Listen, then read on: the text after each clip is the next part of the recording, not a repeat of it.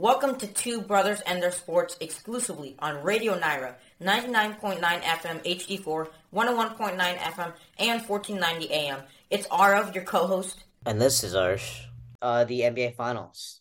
Yeah, we've talked about this the last three or four weeks now, but obviously the NBA Finals just came to an end um, with the Denver Nuggets winning against the Miami Heat in five games. Four to one was the series.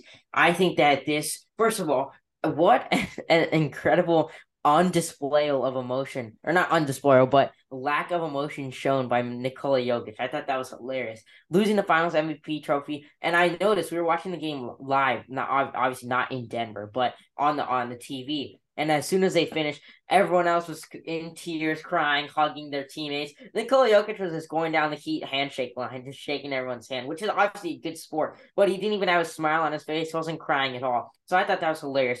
Um, but losing his finals MVP trophy was another level, and I'll get to that in a little bit. But I think that first off, the Denver Nuggets were the better team. Um, I'll be the first one to say I was incorrect in my assessment of the Miami Heat. They were not as good of a team as I thought. I overestimated them due to their what they did against the Boston Celtics. Now, I was thinking about this last night. If it was a Boston Celtics versus um Denver Nuggets final, what would it be? And I think it would be closer, but the pure fact that Nikola Jokic, the best player in the NBA, and the NBA itself refuses to acknowledge that is on the Nuggets is a really big factor. And I told Arsh, I told you this last week. The Jamal Murray Nikola Jokic duo is one of the most prolific duos in NBA Finals history. I will stand by that take, and I think it is true. Both of them average close to 30 points in this series. Nikola Jokic was very close to averaging a triple double. Insane player. But and I'll get to his attitude now because I think that after doing all that, he is like a normal human saying he it's a nine to five, no one likes their job. We saw that after the in the in the presser.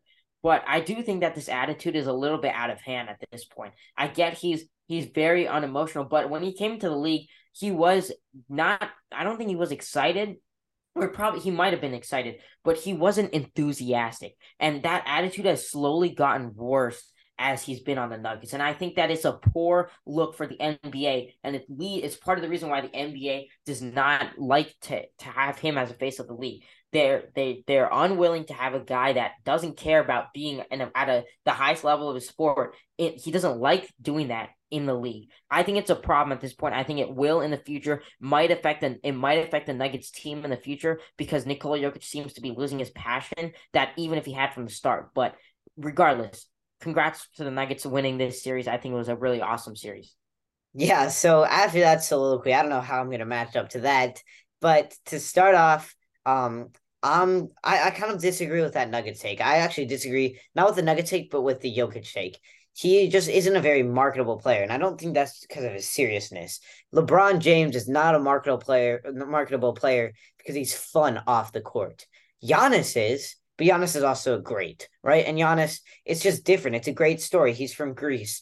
Obviously, Jokic is kind of like that, but you look at Jokic, and I'm not saying this in any weird way. I'm just saying it's kind of different when you look at Jokic and you look at Curry, or you look at Jokic and you look at LeBron. So I totally disagree with that, uh, uh talking about being marketable for the NBA, but I think it will start to improve. Even Joel Embiid. Joel Embiid isn't a totally market player, marketable player. You can't say, "Oh my God, Joel Embiid's in uh, it, Joel Embiid is not going to be that guy. Like Joel Embiid against the Warriors is not doing anything. LeBron James against the Warriors on any team, not the Lakers. It can be any team. LeBron James on the Kings against the Warriors would get so much attention. It just matters who the player is. And in this case, he's just not a great like a, a great guy that gets all that attention. And it's just the way that it is for him. But talking about the Nuggets, um, I'll keep mine shorter. I think the Nuggets um, I said Nuggets of five at the beginning of the series, uh, and that the Heat would take one game, which happened exactly that way. And they are just a superior team. They had an amazing run. Uh, there's a lot of excuses that are people that people are saying, but the fact is that this is a really dominant team, and it's not just the top two guys. It's also Aaron Gordon, who had a great series. Not so much MPJ, a little bit of KCP. KCP had some clutch free throws to end the game, uh, game five. So it's it's just the way that it is. The Nuggets were the best team, maybe the second best if you include someone in the other conference that got knocked out. But they were one of the best teams in the league and a totally amazing team. So I'm really happy for the Nuggets. Really happy that they were finally able to win their first NBA championship. And I know that Jamal Murray, especially after his injury after the bubble, uh, and thought he was going to get traded. It's I'm the I'm the most happy for Jamal Murray.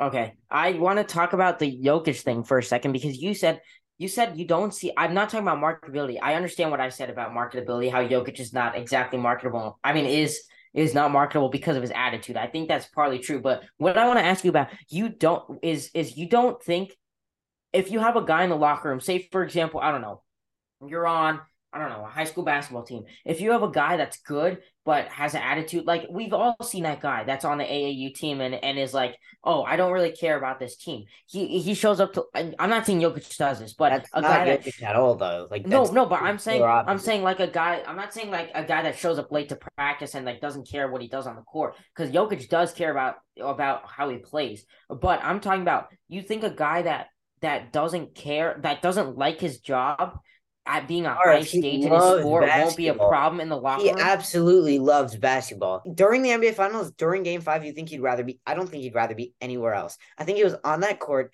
and there was not another place that he could think of that he wanted to be in that moment. Thanks for listening to Two Brothers and Their Sports. You can also listen on Amazon Echo. Just say, Alexa, play Radio Nyra.